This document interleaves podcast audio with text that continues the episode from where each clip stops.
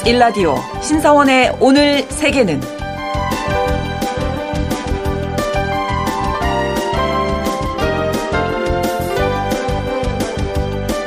안녕하십니까. 아나운서 신성원입니다.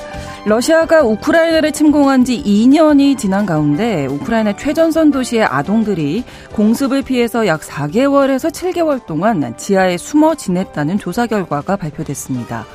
유니세프 유엔 아동기금이 이번에 발표한 자료에 따르면 우크라이나 전쟁터의 아이들이 공습을 피할 때 난방과 물, 전기 등이 충분히 공급되지 않아서 어려움을 겪었고 심리적인 상처는 날이 갈수록 깊어지고 있다고 합니다.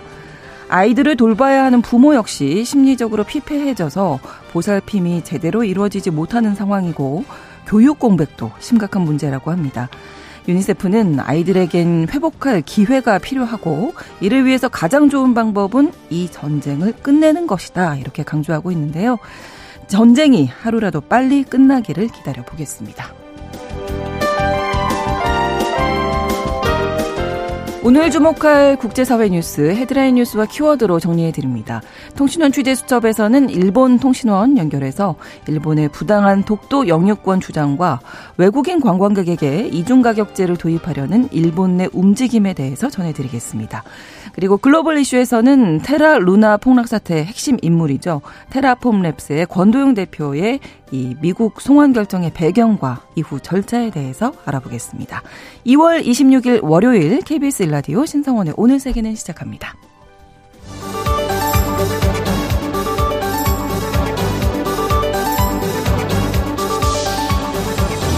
오늘 세계는 헤드라인 뉴스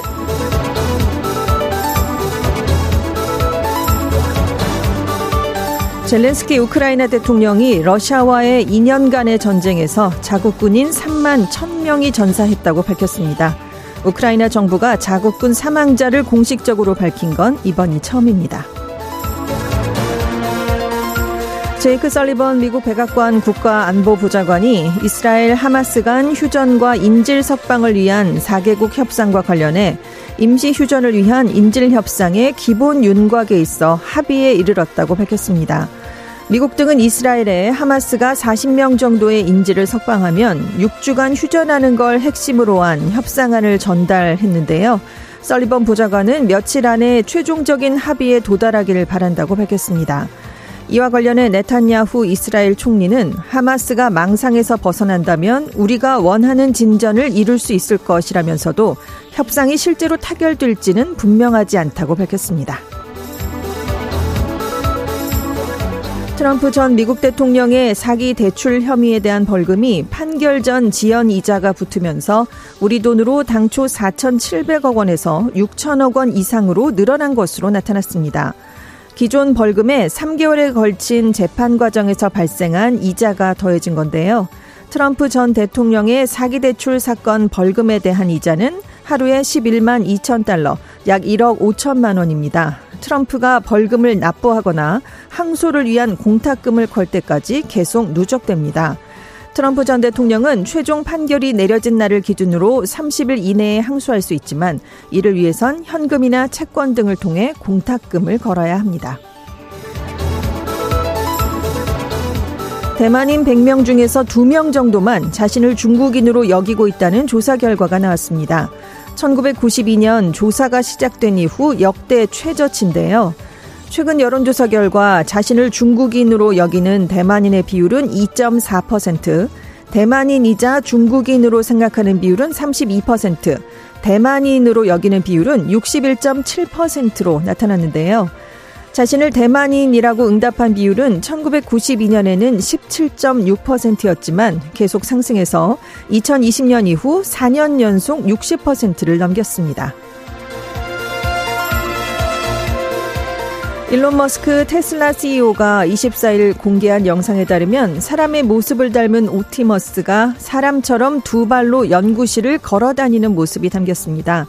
머스크는 지난달 16일 셔츠를 접는 옵티머스 영상을 올린 데 이어 한 달여 만에 옵티머스의 새로운 영상을 공개했습니다. 테슬라는 몇 년 안에 2만 달러, 약 2,600만 원 이하의 로봇 수백만 대를 양산하겠다는 계획인데요. 특히 이번 영상은 휴머노이드 로봇 분야의 경쟁 업체인 피규어 AI에 빅테크 기업들이 대거 투자하고 있다는 소식이 알려진 뒤 하루 뒤에 게시됐습니다. KBS 일라디오 신성원의 오늘 세계는 오늘의 헤드라인 뉴스로 시작했습니다. 오늘 전주현 외신캐스터가 수고해 주셨고 함께 오늘의 키워드 또 살펴보도록 할 텐데요. 첫 번째 키워드가 더 많아질지는 여러분에게 달려 있다라고. 네, 저희가 네. 헤드라인 앞에서 소개를 해 드렸는데요. 네. 젤렌스키 우크라이나 대통령이 25일에 러시아와 전쟁을 하면서 지난 2년간 우크라이나 군인 3만 1000명이 전사했다라는 숫자를 발표했습니다. 네. 러시아가 그동안 30만 명, 뭐 15만 명 이런 얘기를 많이 했는데 했는데 이게 사실이 아니라는 그런 얘기입니다. 네. 그런데 우크라이나 정부가 자국군의 사망자 숫자를 공식 밝힌 건 이번이 처음이거든요. 네. 왜냐하면 그동안 우크라이나, 러시아 모두 적국이 사망자 숫자를 선전에 이용하지 못하도록 하기 위해서 자국군이 얼마나 사망했나 이 규모를 정확하게 밝히지 않아왔습니다. 그래서 주요 외신들이 그냥 내부 소식통을 인용해서 추정치를 발표를 음. 해왔었거든요. 근데 이제 이번에 3만 1000명이라는 숫자가 공식 나왔는데 있는데 네. 이게 서방이 추정한 병력 손실 규모보다도 숫자가 적습니다. 왜냐하면 이코노미스트가 작년 11월에 미국 쪽에서는 최소 우크라이나 군인이 7만 명 사망, 12만 명이 부상한 것으로 추정한다라는 보도가 있었고요. 뉴욕타임스는 작년 8월에 우크라이나군 사상자는 20만 명이다 이렇게 어. 얘기를 했기 때문입니다. 네, 네. 또 쇼이구 러시아 국방장관은 지난달에 작년에만 우크라이나 병력 손실이 21만 5천 명에 달했다라고 주장 주장을 했는데요. 왜 이렇게 갑자기 젤렌스키 대통령이 직접 그 피해 규모를 공개를 했는가? 서방의 지원이 줄어들고 있기 때문입니다. 아, 그렇군요. 네, 러시아가 선전용으로 국제사회에 우크라이나 측의 피해를 부풀려서 서방이 지원하려고 하는 그런 의지를 꺾고 있다 이렇게 판단했기 때문인데요. 다만 젤렌스키 대통령은 러시아의 전쟁 계획 수립에 도움이 될 수 있다라는 이유를 들면서 부상자의 숫자는 이번엔 공개하지 않았습니다. 네. 그래서 우크라이나의 패배 여부는 협력국 과 서방 세계에 달려 있다. 무기만 있다면 우리는 이 전쟁에서 이길 수 있다라고 강조를 했고요. 푸틴 대통령이 현재 전쟁을 끝낼 생각이 없기 때문에 네. 서방이 러시아를 더 강하게 제재해야 한다라는 주장까지 폈습니다. 그리고 이제 우크라이나가 작년에 대반격을 시도했지만 실패했거든요. 그렇죠. 네. 음. 이건 정보가 유출됐기 때문이다. 우리는 더 면밀하게 준비해서 또다시 반격을 시도하겠다라는 뜻을 밝혔습니다. 네, 우크라이나 상황이 굉장히 안 좋죠. 최근에 그렇죠. 동남부 요충지 아우디우카에서 패퇴를 했습니다. 그리고 미국에서는 양당 간 정치 갈등 때문에 우크라이나에 대한 군사 지원이 지금 계속 미뤄지고 있고요. 그러면서 여파를 받아서 우크라이나군이 탄약도 부족하고요. 지금 병력이 대체되지 음. 않기 때문에 굉장히 필요한 상황입니다. 그렇겠죠. 네. 네. 그래서 미국이 빨리 음. 지원을 해주지 않 않으면 우크라이나군이 현재 전선을 유지하기도 힘들다라는 어. 전망이 나오고 있습니다. 그러니까 우크라이나로서는 진퇴양난의 그렇죠. 지금 상황이 네. 고육지책을 내놓은 것이다. 그렇습니다. 네, 이렇게 볼 수 있겠습니다. 자, 두 번째 키워드는 당신은 해고다. 네. 라고. 트럼프 전 미국 대통령이 리얼리티 쇼에서 You are fired라는 어, 이런 예. 어, 그 유행어를 남겼었죠. 맞아요. 네. 네. 그런데 24일에 사우스캐롤라이나주 경선에서 승리한 뒤에 또다시 이런 얘기를 했습니다. 음. 이날 99% 50% 개표 기준으로 59.8%의 득표를 트럼프 전 대통령이 얻었어요. 네. 그 경쟁자인 헤일리 전 대사는 39.5%에 아, 그쳤습니다. 이게 회복이 좀 잘 안 되는 모양이네요. 네, 네. 20% 포인트 차가 났는데요. 네. 벌써 트럼프 전 대통령이 경선 초반에 5연승을 달렸습니다. 그런데 이제 사우스캐롤라이나주는 헤일리 전 대사가 태어난 곳이고 그렇죠. 정치적 고향이죠. 굉장히 공을 들였거든요. 음. 지난번에 다른 데서 그 패배했을 때도 나는 사우스캐롤라이나주에 전념한다라고 했었는데 그렇죠. 이렇게 됐습니다. 그리고 경선을 앞두고 트럼프 전 대통령에게는 사기 대출 혐의가 또 인정이 돼서 벌금 거액이 내려졌고 그리고 나토 동맹국이 방위비를 적게 내면 러시아에 당해도 내버려 두겠다 뭐 이런 얘기를 또 트럼프 전 대통령이 했기 때문에 네. 악재가 좀 많았는데도 이기질 못했습니다. 네. 트럼프 전 대통령이 개표가 시작된 지 5분 만에 승리 연설을 했을 정도예요. 그래서 그만큼 자신이 있었단 얘기죠. 아. 우리는 11월 대선에서도 승리할 것. 나는 바이든의 눈을 바라보고 당신은 해고다 나가라라고 말하겠다. 네, 그렇습니다. 아, 네. 지금 헤일리 전 대사에게 이번 패배가 좀 타격이 될 것 같은데요. 그러게요. 어, 물론 여론조사 지지율 격차는 30%포인트까지 벌어졌습니다. 그런데 음. 이걸 20%대로 줄였으니까 네네. 격차가 예상보다는 좀 적었죠. 하지만 지난번에 뉴햄프셔 경선에서 43.2% 격차가 났는데 이거보다 득표율을 좀 높이겠다. 자기가 얻었던 득표율보다 음. 네, 이걸 많이 네, 얻겠다 네. 했는데 지금 좀 이렇게 떨어졌어요. 네, 되지 39.5 로. 않았습니다. 네. 자, 앞으로 27일에 미시간, 다음 달 2일에는 미 주리 아이다호, 그리고 슈퍼 화요일인 3월 5일에는 16개 주에서 경선이 치러집니다. 전체 대의원의 36%가 이날 결정이 되는데요. 네. 이날에도 트럼프 전 대통령이 압승을 거둬버리면 헤일리 후보가 더 이상 버티기 힘들지 않겠느냐라는 얘기가 나오고요. 트럼프 캠프는 늦어도 다음 달 19일까지는 후보 지명에 필요한 대의원을 다 확보할 수 있을 것이다. 이렇게 보고 있습니다. 네. 뭐 더 이상 버티기 힘들 것이다. 뭐 다른 사람들은 이렇게 분석을 하는데 네, 네. 헤일리 후보는 사퇴하지 않겠다 이런 입장이죠. 그렇습니다. 이유가 있기 때문인데요. 네. 일단 뭐 트럼프 전 대통령의 사법 리스크가 일단 크기 때문입니다. 음. 갑자기 후보를 후보에서 탈락할 가능성이 있기 때문인데요. 네. 지금 굉장히 많은 그런 법적 문제에 얽혀 있죠. 그렇죠. 그래서 유죄 판결을 받아서 기세가 꺾이면 그 다음을 노리겠다 이런 음. 이유가 있습니다. 실제로 최근에 블룸버그가 여론조사를 했을 때 트럼프 전 대통령에게 유죄가 확정되면 지지하지 않겠다라는 응답이 53%에 달했거든요. 이걸 노리고 있다는 얘기고요. 음. 네. 그리고 지금 바이든 대통령이 민주당 후보로 거의 확실한데 양자 대결 구도는 헤일리 전 후보가 트럼프 대통령보다 앞서가고 있습니다. 어. 지난달에 마켓 로스쿨이 실시한 조사에 따르면 네. 양자 대결 시에 헤일리 전 대사는 57% 지지율로 바이든 대통령을 15% 포인트 앞선다는 결과가 나왔는데요. 어, 네. 바이든 트럼프 이렇게 붙여봤더니 그 바이든 대통령 을 딱 1% 포인트만 트럼프 전 대통령은 앞서는 것으로 아. 나타났어요. 뭐 여론조사 결과에 의하면 네, 이제 그렇습니다. 후보만 된다면 네, 그렇습니다. 승산이 있다. 네.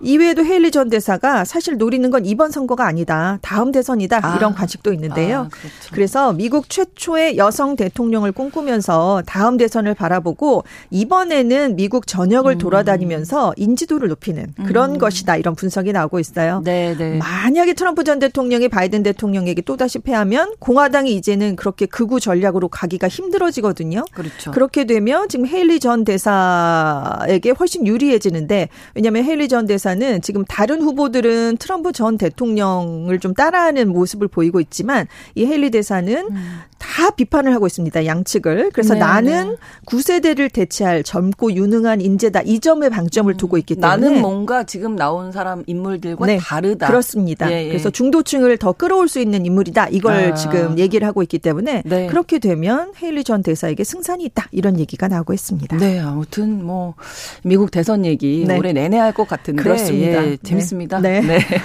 다음 키워드는 그의 입을 주목하라. 누구의 입을 주목해야 네. 될까요? 그는 리창 아. 중국 총리입니다. 네. 왜냐하면 다음 주에요. 중국 최대 연례 행사인 정치 행사인 양회가 열립니다. 국정 자문기구인 정협이 4일에 먼저 개막을 하고요. 다음 날인 5일에는 국회 격인 전인대가 개막을 해서 한 2주 동안 진행이 되는데요. 뭐 공산당 일당 체제니까 당이 국정의 정권을 행사하지만 그 입법, 임면, 결정, 감독권을 가지고 있는 게 전인대라서 네. 명목상의 최고 국가 결, 권력 기관입니다.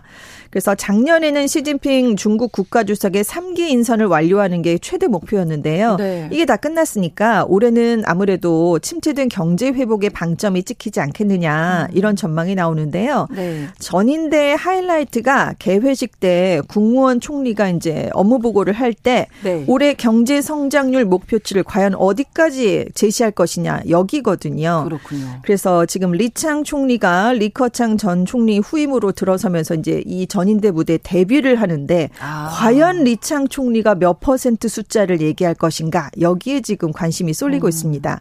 작년에는 중국이 5% 안팎을 목표로 설정했고요. 네. 그래서 작년에 우리는 5.2%로 그 목표를 달성했다라고 발표를 했거든요. 근데 이제 지금 해외 많은 전문가들은 올해는 중국 경제가 부동산 경기가 지금 둔화돼 있거든요. 네네. 네. 지방 정부 부채도 크고 국내 소비도 지금 빠르게 살아나지 않고 있습니다. 그래서 중국이 올해 성장률은 4% 중반에 그치지 않겠느냐라고 전망을 하고 있는데요. 네. 그래도 중국 당국은 공식적으로 성장률 목표 치를 작년처럼 5%로 제시하지 않겠느냐 이런 전망이 나오고 그렇죠. 있습니다. 네, 네. 그리고 이제 외교부장이 교체될 가능성도 있어요. 그래서 지금 류젠차오 중국 공산당 대외 연락 부장이 지금 뭐 블링컨 미국 국무장관도 만나고 지금 세력을 넓혀가고 있기 때문에 이날 공식적으로 외교부장에 임명된다 이런 발표가 나오지 않겠느냐라는 아. 전망도 나오고 있습니다. 네, 좀 현실은 어렵더라도 네, 네 희망적으로 이야기를 네. 할 수밖에 없겠죠. 그렇죠. 네 그렇습니다. 네.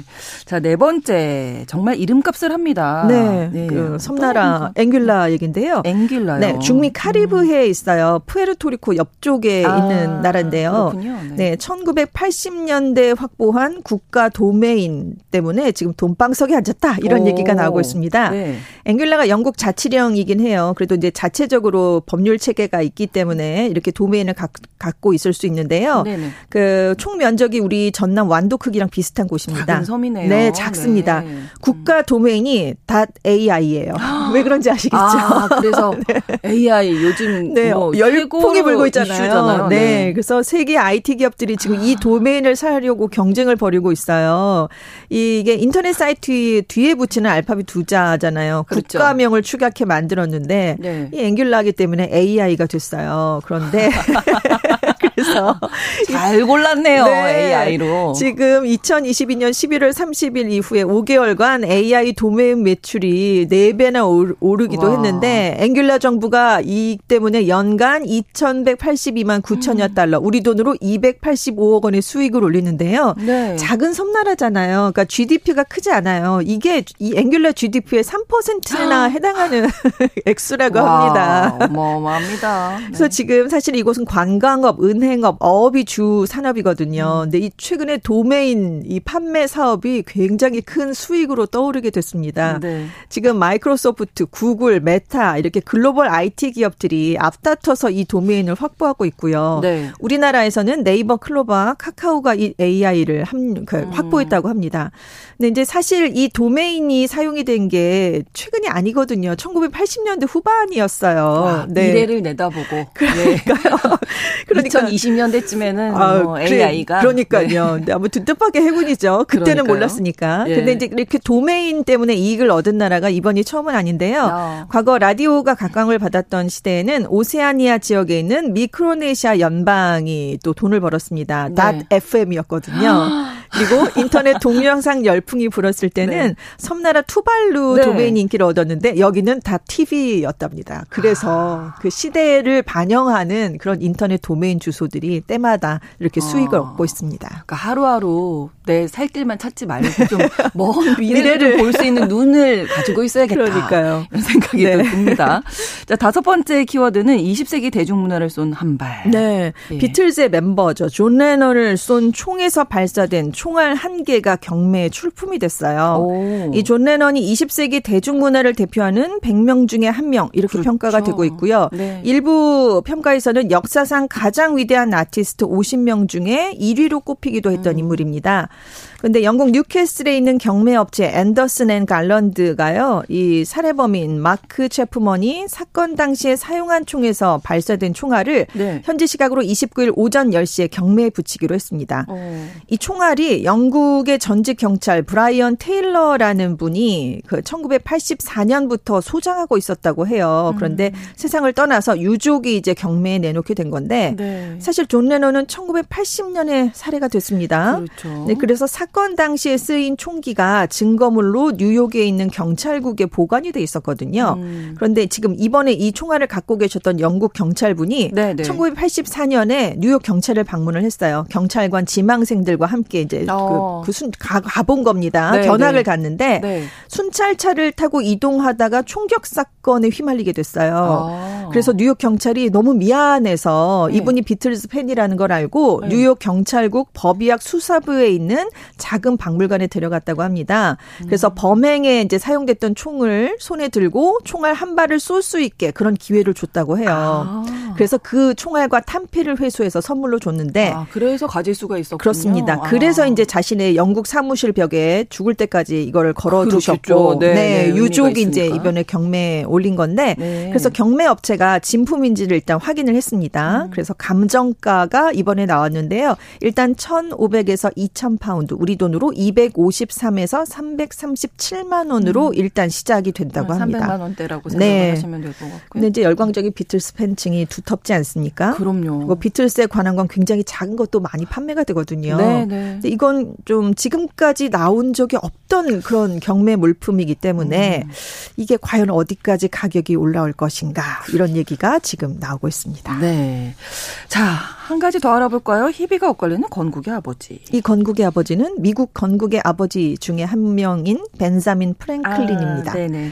100달러 지폐 이 벤자민 네, 네. 프랭클린 얼굴이 들어가 있잖아요. 네. 근데 미국에서 이 100달러 우리 돈으로 한 13만 3천 원 정도인데 이 지폐 발행량이 10년 만에 두 배로 늘어났습니다. 오. 이미 2017년부터 1달러를 제치고 미국에서 가장 많이 쓰이는 화폐가 됐거든요. 음. 이렇게 각광을 받는 반면 이걸 실제로 사용하기는 싫어하는 소비자들도 함께 늘고 있습니다. 그렇겠죠. 왜냐하면 벼룩시장 같은 데 갔을 때 물건을 사려고 해도 아 거액이에요. 너무 큰 돈이니까. 네, 네. 그래서 거스름돈 바꿔주기 싫어요. 그래서 안 바꿔주는 경우도 있고 그렇죠. 가장 큰 이유는 위조 지폐. 왜냐하면 고액권이거든요, 미국에서. 아, 그렇죠. 그래서 네. 상인들이 이걸 받으면 불빛에 비춰보고 그리고 어. 위조 지폐 감지기도 사용해야 되고 뭐 이런 아, 그런 불편함이 있습니다. 번거로움이 있어요. 네, 그래서 지금 연구에 따르면 미국 연준이 발행한 100달러짜리 절반 이상이 그냥 해외에 현금 보관용으로 지금 보관돼 있다고 하는데요. 아.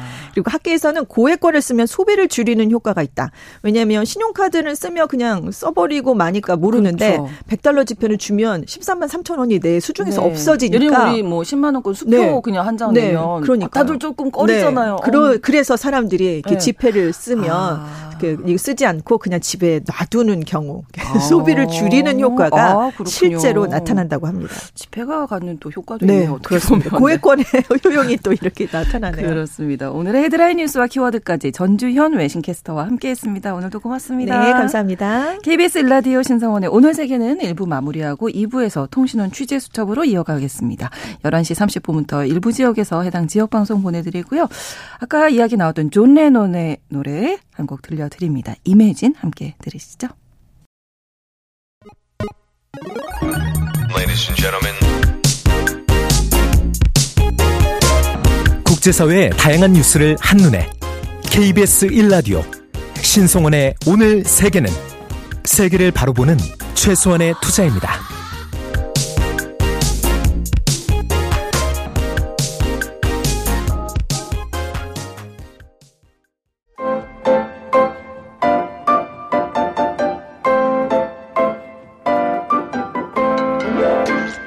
신원 취재 수첩.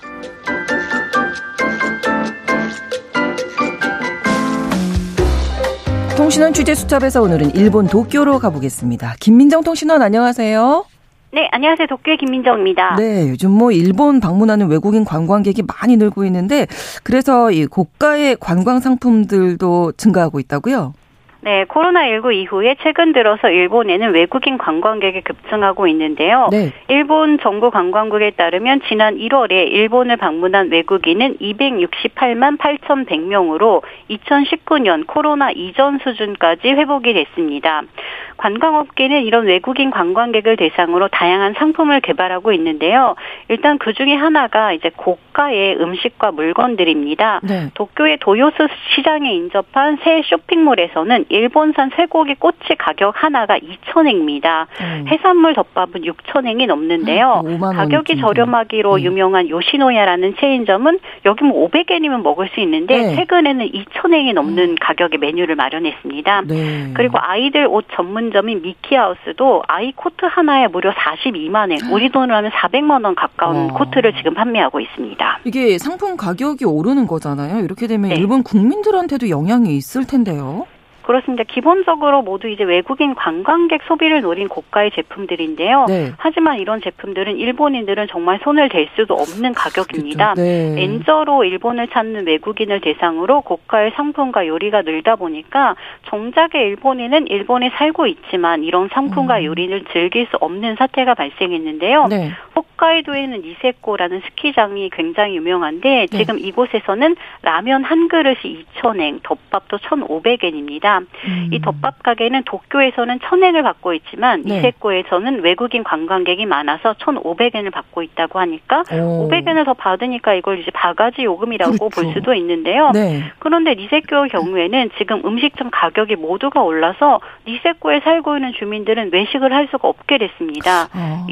이렇게 되자 니세코 주민들은 주민 할인을 해달라고 요청을 하고 있고요. 네. 사실상 이런 지역에서는 주민들 할인을 해야 한다라는 주장이 나오면서 음. 현재 일본에서는 외국인 가격과 일본인 가격을 따로 둬야 한다라는 이중 가격 논란이 벌어지고 있습니다. 그러니까 외국인을 위한 고가의 음식이라든지 뭐 상품 같은 게 있고 일반 일본인들을 위한 좀 저렴한 가격의 일반적인 음식 뭐 이렇게 네. 좀 차별을 두겠다는 거네요. 그러면 현재로서는 실제로 그렇게 하고 있고 요. 네. 후쿠시마현이 외국인을 위해서 개발한 라면을 보면 이 라면이 한 그릇 3천엔, 우리 돈으로 하면 3만 원 가까운 어. 금액인데 네. 이 고기가 일본산 유명 브랜드 돼지고기를 사용했고 네. 100% 일본산 밀가루로 만든 면에 오칠한 그릇에 담아주고 음. 외국인도 편하게 쓸 수 있는 젓가락을 별도로 개발을 해서 라면을 먹으면 젓가락을 선물로 줍니다. 어. 이렇게 3천엔을 받는데요. 네. 이런 식으로 외국인을 위한 고가의 특별한 상품이 많다 보니까 일본 사람들에게 세계는 이제 별 세계로 느껴지는데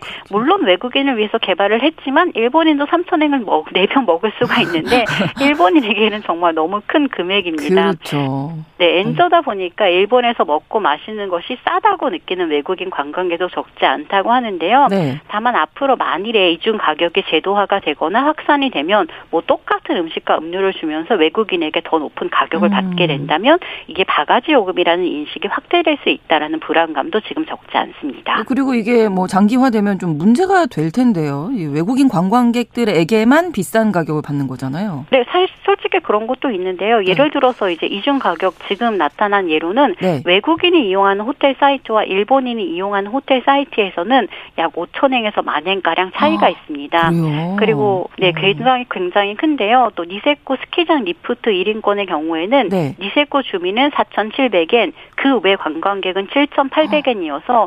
니세코 주민이 아닌 외국인은 물론이고 일본인도 7,800엔을 어. 내야만 리프트를 탈수 있습니다. 네. 어. 이렇게 이중 네. 요금은 네. 결국은 일본의 생활 수준이 그만큼 낮아졌다라는 것을 의미하고도 있는데요. 네. 텔레비 도쿄는 일본 경제 방송인 텔레비 도쿄 비즈라는 방송이 있는데 네. 일본인들은 고가의 음식점에 이제 거의 갈 수 없게 되었고 소비가 위축되었다며 관광지 중에서 외국인이 많이 오는 것들은 미리부터 일본인이 안 오다 보니까 외국인 가격으로 가격을 설정하기 때문에 때문에 음. 일본인 관광객의 가기가 더욱 어려워졌다고 지적하고 있습니다. 네. 또 일본을 찾는 외국인 중에서는 특히나 부유층이 많은데 일본에서 가장 맛있는 것을 먹고 가장 좋은 음. 것을 먹고 싶다라는 욕구를 채우고 싶은데 그런 면에서 보자면 일본은 사실상 유럽의 어느 나라들과 비교를 해본다면 네. 일본은 그런 나라들에 비해서 고가의 상품은 지나치게 비싸지는 않다라는 그런 분석도 나와 있습니다. 네, 일본 내에서도 이 부분에 대해서 뭐 의견이 다양하겠는데요?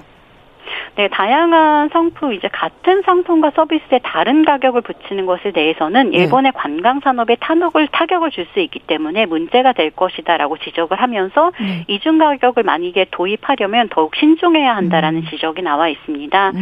현재 일본의 인구가 줄고 있고 이제 서비스 종사자도 줄고 있는 가운데 관광업을 유지하려면 앞으로는 일본의 주민 가격 외국인 관광객 가격, 일본인 관광객 가격 이렇게 가격을 세 개로 세분화가 될 그런 가능성도 있다고 전망을 하고 음, 있는데요. 네. 만일에 외국인 가격을 좀 비싸게 설정을 할 때는 특별한 서비스를 붙이는 등 배려가 필요하다고 덧붙였습니다. 최근 이제 인터넷 사회다 보니까 만일에 일본에서 일본인과 외국인이 같은 상품을 샀는데 다른 요금이 적용이 된다면 바로 SNS에 음. 퍼질 수가 있기 때문에 그렇죠. 그렇게 음. 되면 일본 관광에 전혀 도움이 될 것이 없다라는 지적이 나와 있습니다. 있습니다. 네, 전체적인 또 경제에 미치는 영향이 있기 때문에 면밀히 좀 예측을 해봐야 할 것 같고요. 또 한 가지 소식이 일본에서 매년 2월 22일을 독도의 날로 정해서 행사를 여는데 올해는 분위기 어땠습니까?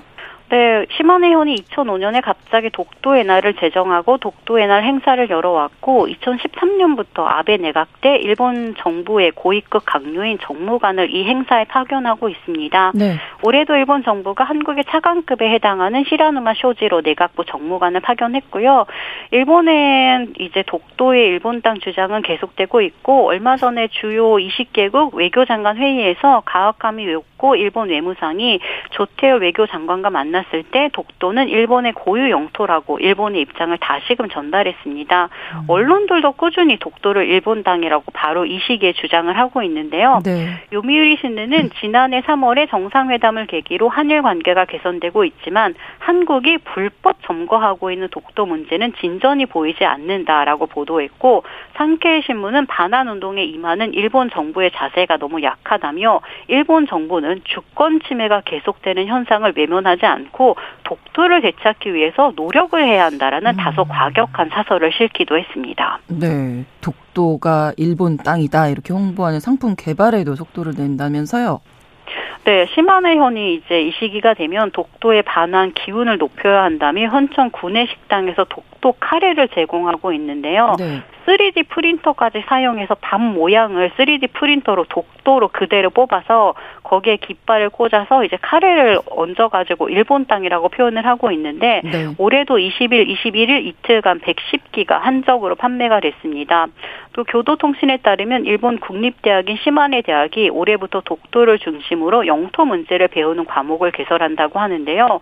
수업을 담당하는 호나츠기 리키노부 교수는 독도에 대해서 더 배우고 싶은 학생들의 요청에 응했다고 말했고 시마네 대학은 특정한 정부 견해를 주장하는 수업이 아니라 학내 심의를 거쳐서 개강을 하게 됐다라고 밝혔는데 네. 사실상 이 훈화스기 교수라는 사람이 인문 지리학을 연구하는 인물인데 이미 2022년에 독도 문제는 옛 지도로 한국에 반론을 하자 그래도 독도가 일본의 영토인 명백한 이유라는 논문을 쓰기도 한 인물입니다. 네, 뭐 우리는 뭐 이런 이벤트 무슨 무슨 날 이렇게 지정하지 않아도요. 독도는 우리 땅이니까요. 네. 자, 일본 도쿄에서 김민정 통신원이 소식 전해주셨습니다. 오늘 고맙습니다. 네, 감사합니다. 네.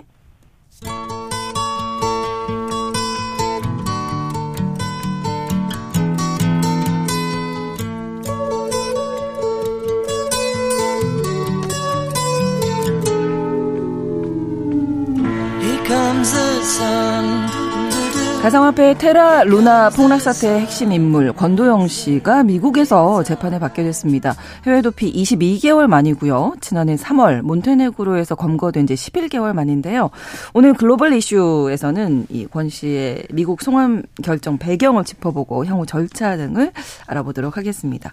오일이 국제 전문 기자와 함께합니다. 어서 오세요. 네, 안녕하세요. 네, 자, 이 몬테네그로 법원의 판결 내용 다시 한번 좀 정리해 주실까요? 예, 지난 21일이었습니다. 있습니다. 그 몬테네그로 수도 포드고리차 소재 고등법원이 권도형 씨가 금융 운영 분야에서 저지른 범죄 혐의로 그를 기소한 미국으로 인도될 것이다라고 공식 발표를 했습니다. 네. 그러니까 우리나라가 했던 인도 요청을 기각한 거죠. 음. 권씨 측은 항소할 예정이라고 합니다. 몬테네그로 어, 항소법원이 이권 씨 항소를 받아들일 가능성은 좀 없다라고 어. 보는 시각이 지배적인 듯합니다. 그렇군요. 그럼 앞으로 인도 절차 어떻게 진행? 진행될까요? 예, 항소법원에서 이 권 씨의 신병 인도와 관련해서 어떤 쪽으로든 이제 최종적인 결론을 내리면 네. 몬테네그로 법무장관의 이제 최종 승인 절차가 있습니다. 음. 네, 몬테네그로 정부는 이미 이제 미국에 이 권 씨를 인도한다라고 하는 입장을 이미 가지고 있는 것으로 전해지고 있습니다. 또 인도와 관련돼서 이런 이제 모든 법률적 절차가 마무리가 되면 이제 네. 권 씨는 포들고리차 공항을 통해서 이제 미국으로 인도되겠죠. 네. 정확한 날짜는 아직은 정해져 있지 않은 듯합니다.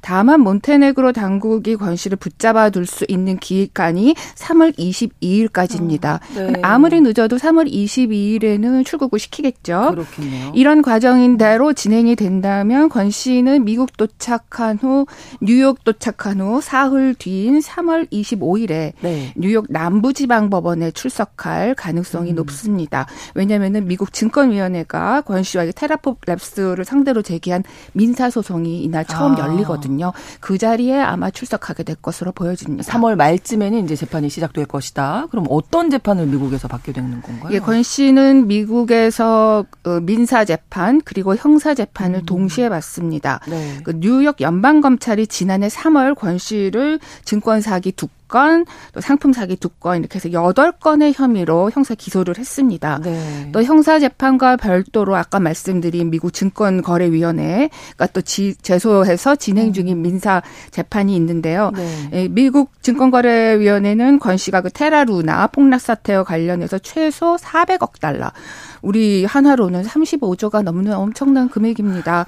이런 피해를 초래한 혐의로 권 씨와 이제 테라폼레스를 소송을 제기했거든요. 그래서 두 재판을 받게 됩니다. 네, 형사 민사 다 걸려 있고 권도형 씨와 함께 몬테네그로에 도피했던 그 측근 같은 경우에는 최근에 우리나라로 송환이 돼서 좀 달라요. 네, 그렇습니다. 한결이? 아마 이 뉴스 보셨을 겁니다. 네. 한창준 테라랩스 아, 테라폼 랩스 최고 재무 책 음. 책임자 인데요. 이 권 씨와 이 한 씨는 테라루나 폭, 이 폭락 사태 조금 전에 2022년 4월에 해외로 도피를 했습니다. 네. 싱가포르, 두바이, 또 세르비아를 거쳐서 몬테네그로를 불법 이제 어, 미입국을 했고요. 또 지난해 3월에는 몬테네그로 공항을 통해서 네. 어 두바이행 비행기를 타려다가 이게 위조 여건이어가지고 걸려서 네. 이제 체포가 됐습니다.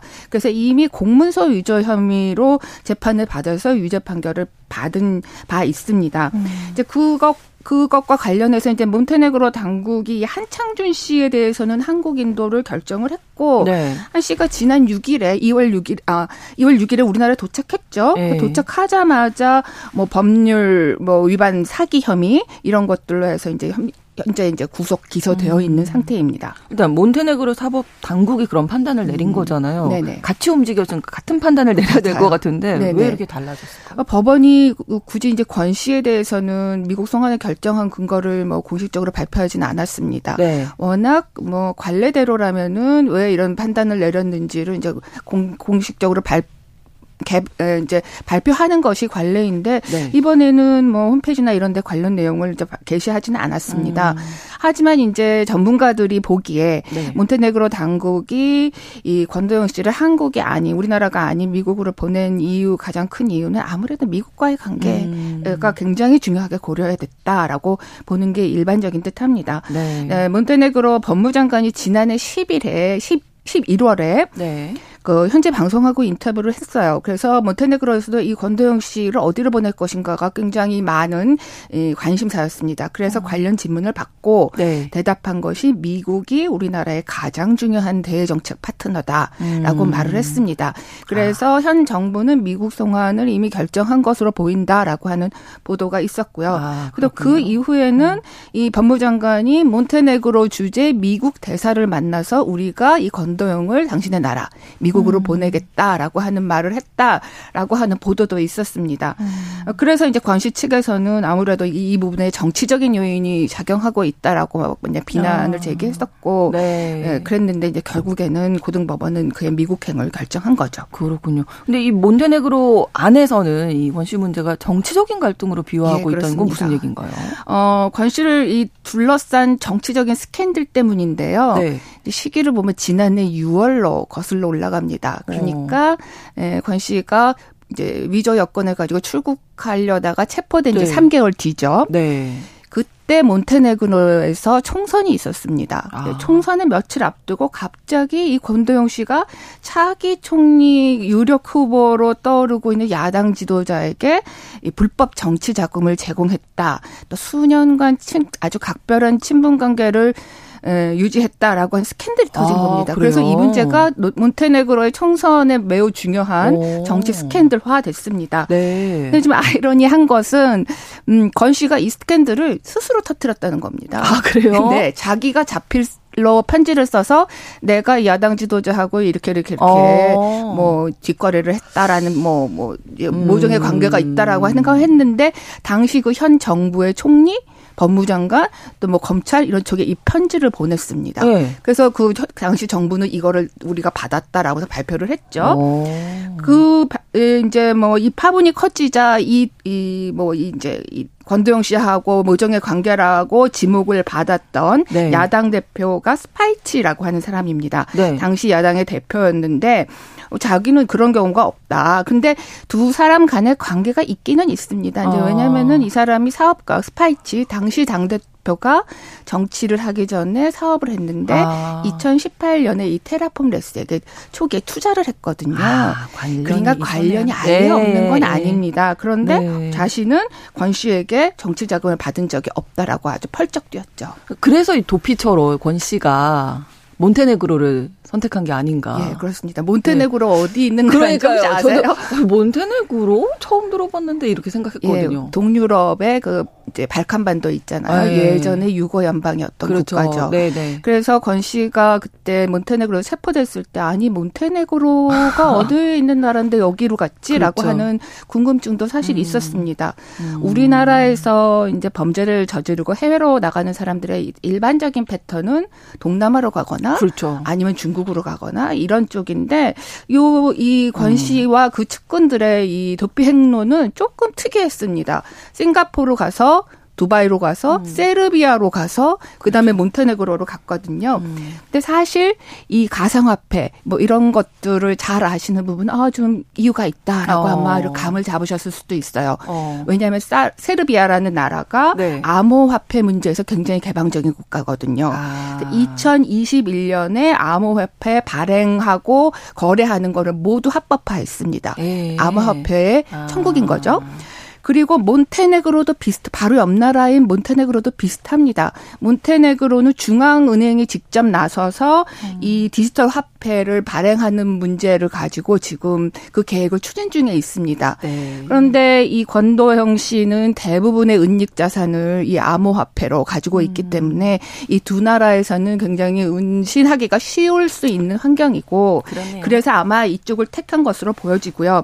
그렇다면 이제 권 씨가 왜 이런 폭로를 했느냐. 음. 가만히 있으면 될 것, 됐었을 네, 네. 것도 같은데 왜 이렇게 했느냐는? 확실하진 않습니다. 네. 그런데 아마 당시 음, 정부와 모종의 거래를 한 음. 것이 아니냐라고 하는 지적이 많습니다. 아. 그러니까 내가 당신네들에게 유리한 정치 스캔들을 터트릴 테니 네. 나를 이제 여기에 뭐 미국, 한국으로 미국으로 보내지 말고 여기에 아. 있게 하거나 아. 니면 뭐 이렇게 자기신을 유리한 쪽으로 유리한 쪽으로 아. 결정을 해달라고 하는 모종의 거래를 하지 않았느냐라고 네. 하는 설이 어, 합당해 보입니다. 아. 그런데 너무 재밌는 거는 그 이후에 총리가 어, 바뀌었습니다. 그래서 그 문제의 그 불법 정치 자금을 받았다고 하는 스파이치가 현 총리입니다. 아, 그래요? 예. 그러니까 이 스파이치 입장에서는 자신의 정치 생명을 음. 끊을 음. 수도 있었었던 그 스캔들에 끌고 간 권도형 씨에서 약간 미운 털이 박혔을 뭐, 수도 있었겠죠. 좋지 않은 감정은 있었겠죠. 좋지 않은 감정이 있었을 네. 것 같습니다. 네, 그래서 네. 최근에 이제 이 항소법원 결정이 아. 나온 다음에 그전 정부의 법무장관이 어 이건 좀 문제가 있다. 한국에 네. 먼저 요청을 했는데 미국으로 네. 결정된 것은 좀 이상하다라고 얘기하니까 지금 현 법무장관 그것 봐라. 니네들이 이렇게 권도영 씨하고 모종의 거래를 했다는 것 때문에 좀 캥겨서 이런 음. 발언을 하는 것이 아니냐라고 발언을 한 걸 보면은 이 문제는 몬테네그로서 꽤 정치적인 음. 사안이기도 그러네요. 합니다. 예, 아 재밌네요. 예. 근데 이 권 씨가 어쨌든 이제 미국으로 가게 됐잖아요. 거기 네. 미국에서 유죄 판결을 받게 되면 최대 100년형까지 처해질 수 있다고요? 예. 우리나라 경우에는 경제사범 최고 형량이 뭐 40년 음. 정도라고 합니다. 네. 권 씨가 올해 나이가 31살입니다. 40년형을 받게 된다 하더라도 뭐 한 형기를 마치면 70대가 되겠죠. 네. 뭐 심지어 그 국내 일각에서는 우리나라로 와서 재판을 받을 경우에는 최대 받을 수 있는 형량이 10년 남짓. 아. 또 2심, 3심으로 가면은 형량이 더 낮아질 것이고 그렇죠. 최악의 경우에는 무죄 판결을 받을 수도 있다라는 어. 지적도 있습니다. 어. 왜냐하면은 우리나라 이제 가상 자산과 관련된 여러 가지 법적인 이 정리가 잘 안 돼서 아직 안 돼 있으니까. 네, 그래서 아. 미국보다는 형량이 훨씬 더 낮을 수도 있다라고 하는 거죠. 음. 미국 같은 경우에는 제가 앞서서 그 뉴욕 연방 검찰이 여덟 개의 혐의로 이 사람을 기소했다고 했잖아요. 네. 근데 각각의 다 형량을 받은 다음에 이걸 통 합쳐서 하는 병과주의를 채택하고 있습니다. 네. 그래서 이제 100 최대 100년까지 갈 수도 있다라고 하는 전망이 나오고 있는 거죠. 네. 뭐 예를 들어서 그 가상화폐 거래소 그 FTX라고 하는데 그 창업자가 여러 가지 이제 증권 사기 이런 혐의로 7, 7개 혐의로 기소가 됐고 네. 작년 말에 이제 이 유죄 판결을 받았습니다. 아직 최종 형량이 결정된 거는 아닌데 네. 현재 전망으로는 약 150년이 될 가능성이 있다라고 아. 하는 뭐 최대치가 그렇고 아마 그거보다는 낮아도 한 110년 음. 이렇게 일곱 개 혐의가 다 합쳐서 그렇게 되는 전망이 있는데 뭐 메이도프라고 하는 사람도 굉장히 음. 유명하죠. 폰지 네, 사기 네, 사건. 네, 이 사람도 150년을 받아서 어 82세 나이로 2021년에 사망을 했으니까 미국은 우리보다도 굉장히 이런 부분에서는 위중하게 형벌을 음. 내린다라고 봐야죠. 그러니까 피해자들이 워낙 많기 때문에 사실은 그분들이 뭐 미국에서 재판받는 걸 더 원한다면서요? 네, 그렇습니다. 미국의 피해자들은 물론이고 우리나라 피해자들도 환영한다라고 하는 반응이 대부분이라고 해요. 음. 피해자들이 다 모여 있는 인터넷 카페 같은 데 보니까 그런 반응이 많더라고요. 음. 네, 이제 최근에 권시처럼 이제 우리나라에서 벌어진 이 범죄도 국제화가 되면서 네. 뭐 어느 나라에서 더 이제 위중한 판결을 받고 또는 어떤 게좀 경한 판결을 받을 형량을 음. 받을지를 두고 여러 가지 논란들이 뭐 여러 번 벌어지고 있습니다. 네. 그래서 미국 한국보다도 미국에서 형량이 높은 쪽에 가서 국제적인 중범죄자가 처벌받는 걸 더 선호하는 목소리가 나오고 있는 거죠. 그렇습니다. 뭐 몇 년 전에 그 아동 성착취물 공유 사이트 운영자 미국 송환 여부에 또, 또 논란이 됐었잖아요. 비슷한 예, 케이스겠죠. 예, 맞습니다. 네. 아동 성착취 공유 사이트 웰컴 투 비디오 운영자 손정우 씨 케이스죠. 음. 이 얘기하면은 혈압이 오를 사람 아직도 많습니다. 그렇습니다. 네. 예. 지난 2019년에 미국이 이제 뭐 여러 나라들하고 30여 개국이라고 알려져 있는데 여기서 협력해가지고 이 사람과 관련된 여러 가지를 음. 이제 기소를 했는데 네. 결국에는 우리 법무부가 이 이제 우리나라 내에서 재판을 받는 걸로 결정을 했잖아요. 네. 그래서 그 당시에 막 국민청원도 있었고 그랬던 그렇습니다. 걸로 보입니다. 네. 네. 이런 케이스들이 반복되는 것을 이제 우리나라에서 물론 사법주권 문제가 있기는 하지만 음. 중 범죄자를 처벌할 때 법적인 어떤 이런 것도 네. 좀더 다시 생각해야 한다는 목소리는 분명히 나오고 있는 듯합니다. 국민들의 법 감정도 고려해 맞습니다. 주시기 바랍니다. 네. 자 오늘 글로벌 이슈에서 오해리 국제 전문 기자와 함께 가상화폐 테라 루나 폭락 사태의 핵심 인물 권도용 씨의 미국 송환 결정 그 배경 자세히 알아봤습니다. 오늘 말씀 고맙습니다. 네 감사합니다. KBS 라디오 신성원의 오늘 세계는 마치겠습니다. 저는 내일 오전 11시 5분에 다시 뵙겠습니다. 고맙습니다.